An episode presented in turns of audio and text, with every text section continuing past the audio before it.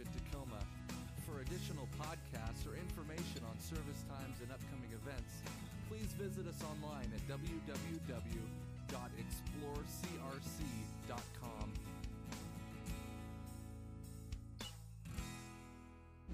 What we've done on Easter, eh, and you probably already picked this up, it's not your typical Easter service, or maybe not what you were expecting. For 50 years, our church did what all the other churches in the community do on Easter morning. It's like the biggest day for Christians, the biggest day of the year. It's our Super Bowl, if you will. And uh, we, we all dress up and we sing our favorite hymns and our songs and we celebrate the resurrection of Christ. And it's just really the most important day for Christians. About four years ago, we decided that we wanted to do something different. We wanted to take our favorite day, our sacred day, and give it to our community. And so we tried to come up with what would our community, people who have never explored faith before, they know nothing about our faith, uh, what kind of a service could we put together that they would feel comfortable to come in and uh, just enjoy our great uh, Easter Sunday with us. And so we came up with what you have here. And so this is just our way of giving to the community uh, our very best. So just relax, be yourself. I hope you enjoy the food. And uh, we want nothing from you this morning. We just want to share with you uh, something about faith that really means a lot to us. We don't take ourselves very seriously, and so uh, you don't have to do that for yourself either. We take our faith serious, but uh, we like to have a good time. Have you ever asked this question of yourself or thought about it? You know, you're going through life and you think to yourself, is this all there is? I mean, is this all there is to life? I get up every morning early and I go to work and I come home exhausted and and I watch a little TV and I just day after day, is there anything more to life than this? There's got to be something more to life. I don't know about you, but for me, when I hit my 30s, I started to feel this more and more and more. And I started to get this nagging feeling that there was something really wrong with religion. You know, I, I read the Bible and I saw the red parts about Jesus and everything that he did, and Jesus seemed awesome. I, I really liked Jesus, and, and the things that he did were so cool. But then when I went to church, it was anything but awesome. And there was just a huge disconnect. I was very disappointed and dissatisfied with church. And so I just took my whole family. and We said, okay, we're done. And so we left. And so I want to show you this quick video, and maybe you will identify with my reason for leaving the church. Here it is. My little girl want to go to church for the first time, and uh, we don't go to church. I believe, but I don't believe enough to ruin my Sundays.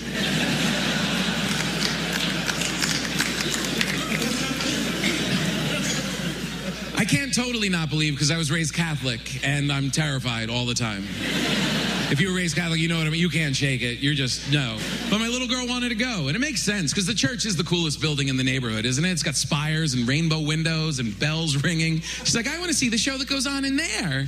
I was like, all right, let's go. Let's get dressed up and go to church. I'll take you. It felt right. And she gets up the church steps, the doors open, she freezes, starts digging into my hand. She's shaking like a leaf. She's looking up at the giant bloody Catholic Jesus from the ceiling.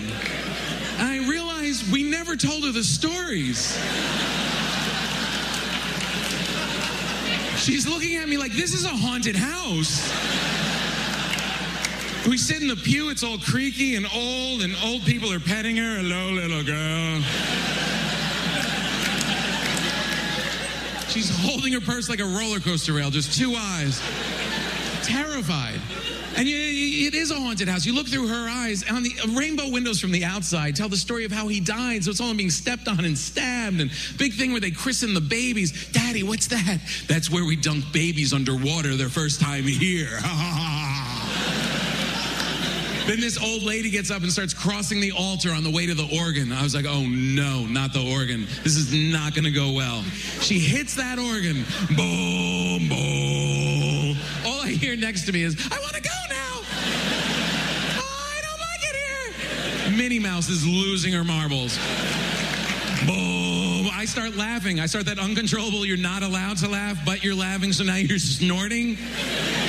Eh, eh, eh. Let's get out of here. Eh, eh. Boom, oh. Eh, eh. Then the headliner comes out. The priest comes down the aisle. I swear to you, he looked like Dracula. Long head, the hair all greased back, and he's in his robe, so it doesn't even look like he's walking. He's floating down the aisle. They're doing the whole smoke show in front of him.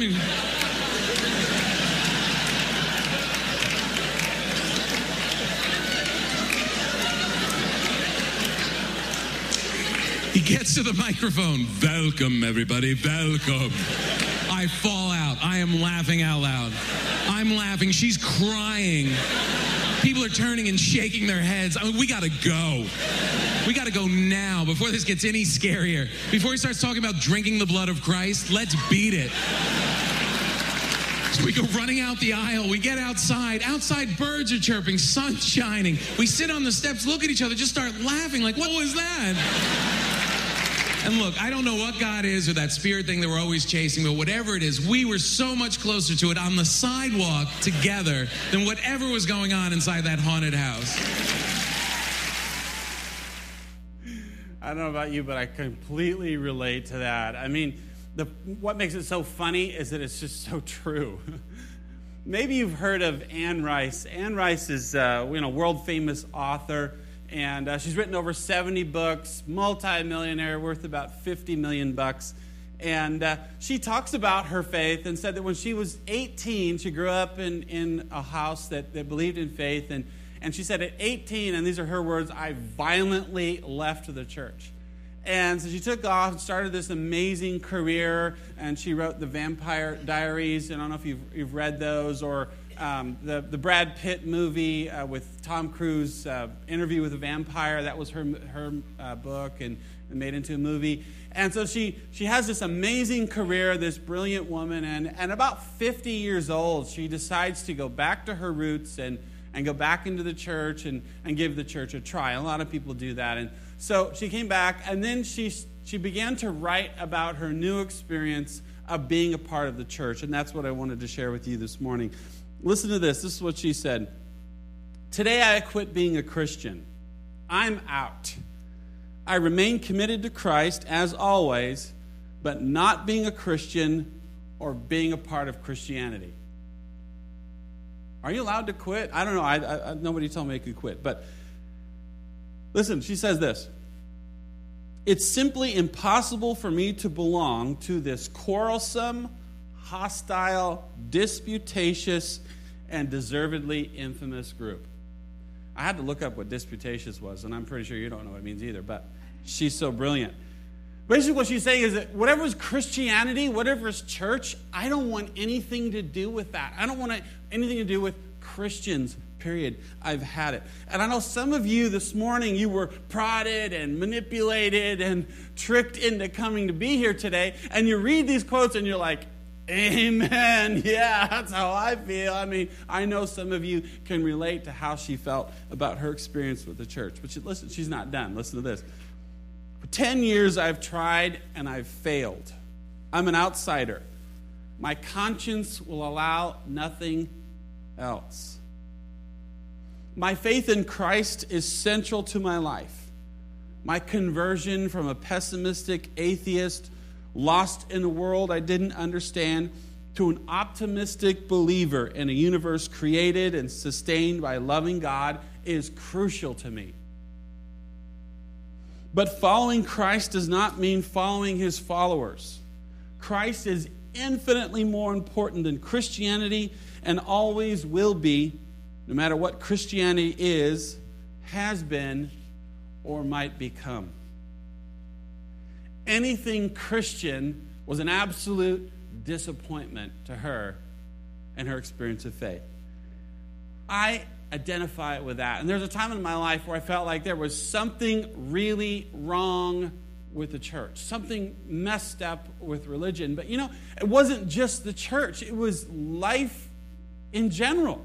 There's something wrong with life. You begin to realize that you know, everybody is just living for the weekend. You know, just get through the week and then get to the weekend, and, and that's life. Or, or the big vacation, you know, okay, I can, I can hold on for two more months because I know we're going to go to Vegas and, you know, that'll be good, or, or Disneyland, or whatever your thing is. You're just living for that next big vacation, or, you know, living for something. And eventually it's just living for retirement, and then you get to retirement and all along that whole journey, you have in the back of your mind this nagging feeling of, is this it?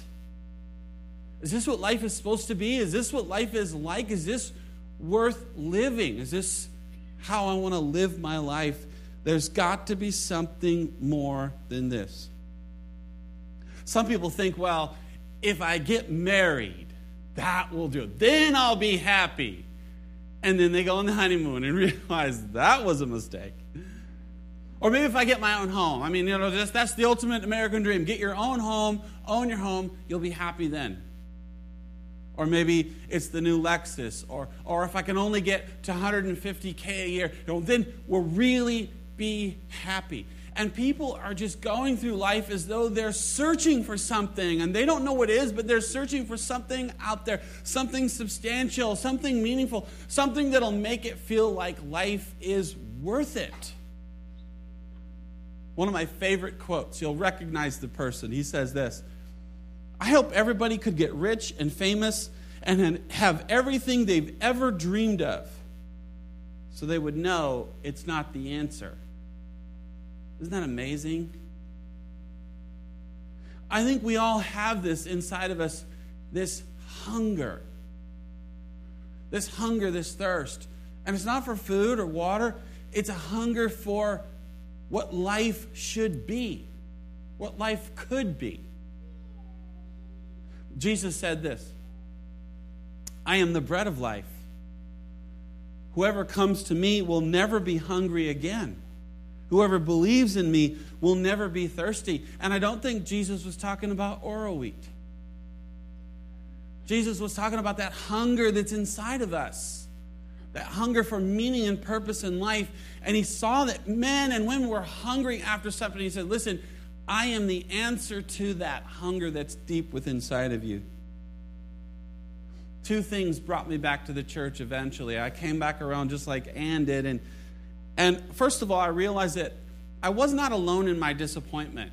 You know, because if you're a Christian your whole life, then your Sundays are already spoken for. You know, even when you're a kid, you know, like, I want to sleep in, I want to do this, I want to do that. And your parents like, no, you're going to church. And, and you scream and cry, and then they, they beat you the whole way there. And then as you're walking, everybody smiles, and everything's cool, you know. And, uh, and so uh, all of a sudden, I have Sundays free. I'm like, wow, look at all the people out doing all this cool stuff. And then I met all these Christians out there.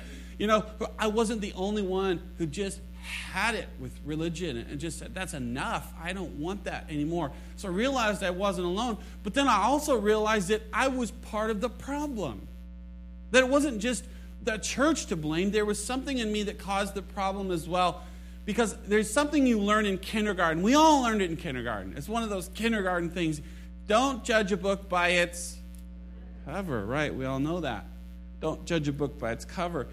But I think that's what I was doing with church, with religion. I mean, I, I knew a little bit, I saw the, fra- the face of it, and I was judging God and everything based on my little bit of knowledge that I had looking at the cover of the book.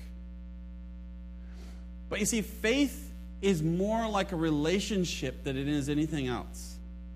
Faith is more like a relationship than it is science or an intellectual thing or you know a membership of a club or membership of a church. It's a relationship. And when I got married to, to the love of my life, Joy, I, I, I confess, I admit, when I got married, I fell in love with the cover of the book. I mean, I saw this woman and I thought, wow, she's so hot, I want to marry her. And that was it. That was the depth of my love at that point. And I stood at the altar and I said, I love. And then we went on the honeymoon, and that was like reading the first chapter of the book on love. And boy, was I shocked at what it said. Nothing to what I expected. So, after 25 years of reading the book of Joy Sims, I'll tell you this This is what I know. She's awesome. She's awesome. But life hasn't always been peaches and cream. I mean, you know, I didn't have a clue what love was or, or how to love or how to experience love. I had no idea what it was. And so I'm thrust into this relationship. So many things you don't understand. The first thing that just baffled my mind was how in the world does a woman use so much toilet paper? I'm constantly changing the roll. Where's this going?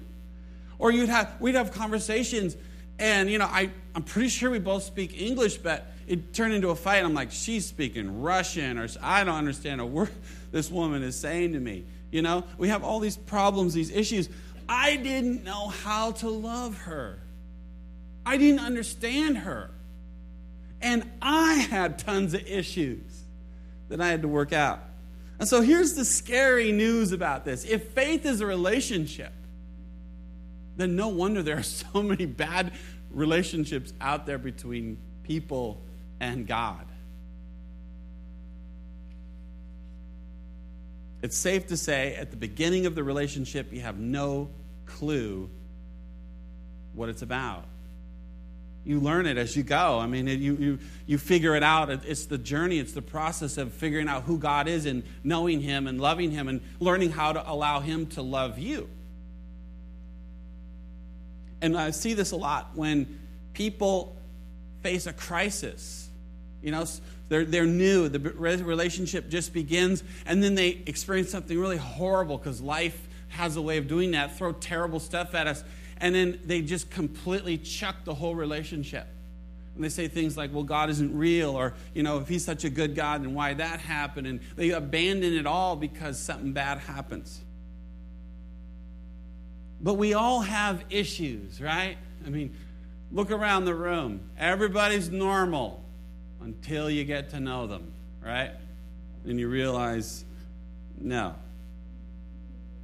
The good news is, I eventually grew up, and my relationship with Joy got better, and my relationship with God got better as I began to understand Him better. See, a relationship with Jesus, a relationship of faith, is really just a better quality of life. To me, that's a great definition of it. It's a better quality of life. When the Seahawks absolutely destroyed and dominated the Broncos in the Super Bowl. Yes! I mean, that was the greatest day of my life. Second greatest day. Or third. But anyway, it was awesome. You know? Here's God, Seahawks, that's like right, it's close, you know.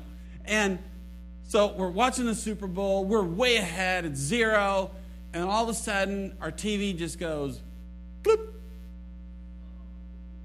And I didn't swear, or maybe I did. I can't remember. But I was going to. It's just that instant silent freak out, like, oh God, oh God, did you pay the cable bill? You know, is there something wrong with the TV? Is it plugged in? I mean, and then boom, it came back on. And the rest of the game, I was so nervous. Not that we were losing or anything, the TV might go out. And so afterwards, I had this great excuse. I go, my TV's going to die. It's, it's done. It's cooked. I, we got to get a new one. So I went to the store. This is what I love to do. I always look at the TVs. And I bought a smart TV. Now, I never had a smart TV before. And if, you, and if you're in the market for a TV, I highly recommend you got to get one of these things. They're amazing. I hardly watch TV anymore. You have all these apps, you have all these things you get, all free movies, you can surf the internet. I can control my TV with my iPad. How cool is that? I mean, I just absolutely love it. I will never buy another TV again that's not a smart TV. Or maybe you have an iPhone now, or you know, you have a really new modern phone. Would you ever go back to the flip phone? Remember, remember those? Some of you have those and now you're embarrassed. But here's my point. Once you experience something like that in your relationship with God, you, you, you experience something real, something dynamic. You never want to go back. You never want to go back to that old life that you had. You, you experience a better life. Now, it's not a perfect life, it's not a trouble free life, but it's a far better life. It's a, the quality of your life, it just goes way up from knowing Jesus.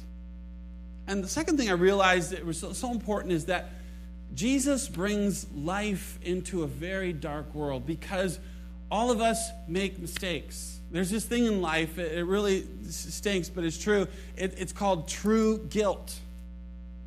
You know, there's false guilt, but there's true guilt that means, you know, you messed up royally and now you feel really, really bad about it. And we carry these things through life like a big burden. One time I was talking with a friend of mine, and, and he was explaining the story. And he started a business with his best friend. Best friends, and they start this business together. And, and then one business deal goes bad, and they have a fight, and it gets worse.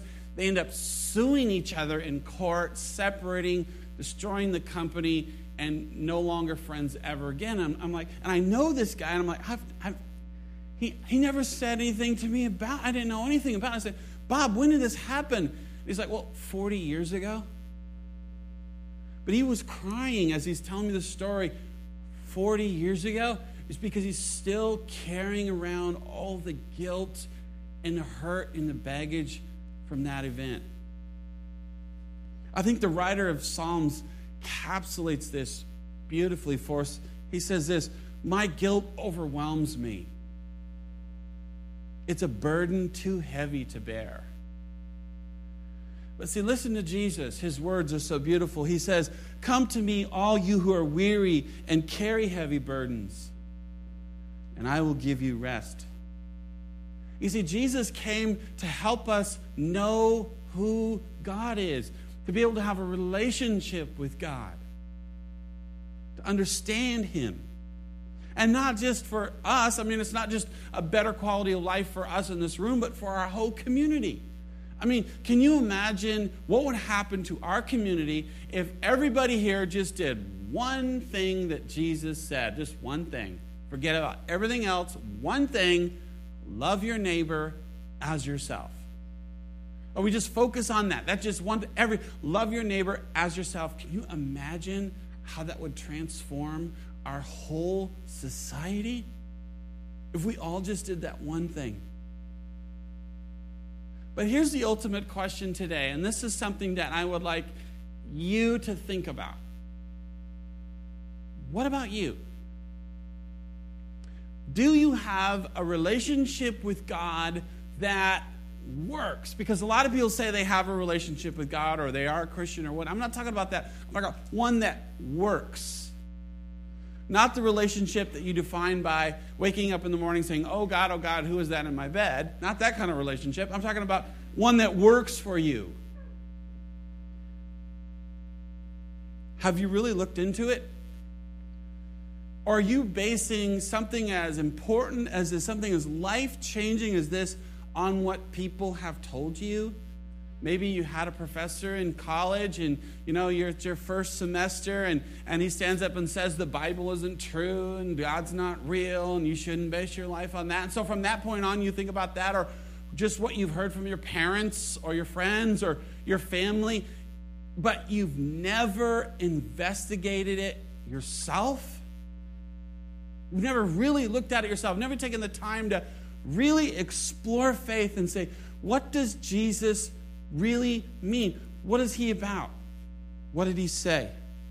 C.S. Lewis was a, a, just an amazing, brilliant theologian, philosopher, uh, uh, poet, wrote, wrote, books. The whole Narnia Chronicles and movies are, are his books, and the movie Shadowlands is, is about his life. And, and this is what he said about Christianity. He said this Christianity is a statement which, if false, is of no importance, and if true, of infinite importance.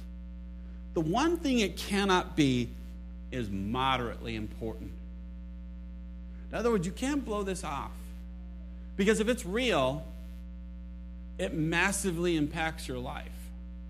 And if it's false, it means nothing the Barna group decided to just take a little test and say, you know, let's just see what people know about Christianity or the Bible, just simple Bible knowledge. And this is a couple of answers I thought were hilarious. One guy wrote Moses led the Hebrew slaves to the Red Sea, where they made unleavened bread, which is bread made without any ingredients at all. Moses went up on Mount Sinai. He got the Ten Commandments, but he died before they ever reached Canada. Another wrote this The Romans were highly sculptured people, and without them, we wouldn't have history. The Romans also had myths. A myth is a female moth. Does your faith rest upon what people have told you? Or is it something that you yourself have investigated? We do a thing at our church called Alpha. And I love Alpha. It's, it's such a cool thing that we do.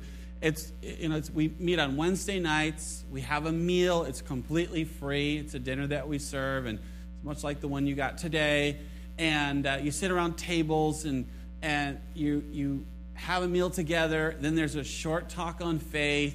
And then you get about 30 minutes to just kind of discuss it and ask questions. And there's no dumb questions and, and it's a safe environment. In fact, if any Christian there gets out of hand, you know, the next week we're, we're teach, they're teaching fourth grade boys or something. I mean, it, it's safe for people to explore faith.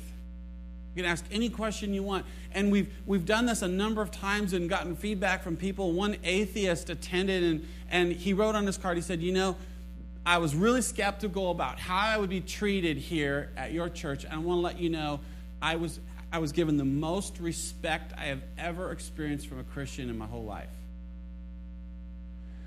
So, where else in the community can you get an opportunity like this? A chance to go and explore faith at your own pace. This is what we're going to offer. It starts this Wednesday, this Wednesday at 6:30. How much time have you spent exploring faith? Think about it. Really think about it because there's a good chance you haven't spent very much time at all. But I don't want to waste your time and I don't want to waste my time. And so we've developed this really great system that helps both of us. It's on your connection card on the back side. Go ahead and grab it. There's enough at the table for everybody to have one. And uh, we told you about the front. Now I want you to look at the back. On the back, there are four boxes that you can check and uh, a, ch- uh, a, space on the bottom where you can write comments. But the first box, and you'll need a pen with it, by the way, as well. It says this I've heard something today about faith and Christianity that I want to investigate further. I will be back on Wednesday, April 23rd, to attend Alpha Week 1. If that's you, check the box. And you know in your heart, you know, if you, there's something said today you not heard before, you don't understand, you didn't know, maybe that's the box you check. Or the second one says, I've heard nothing new today that has changed my mind or, or caused me to examine faith further through Alpha. Maybe that's you. You know, you're like, yeah, I've heard all that. I know that. Uh, it's not for me. Then check that box. The third one, I've heard nothing new that has inspired me to take Alpha, but I would like to check out this church and I'll be back next week to either the 915 or the 1107 service. And if that's you, check that box.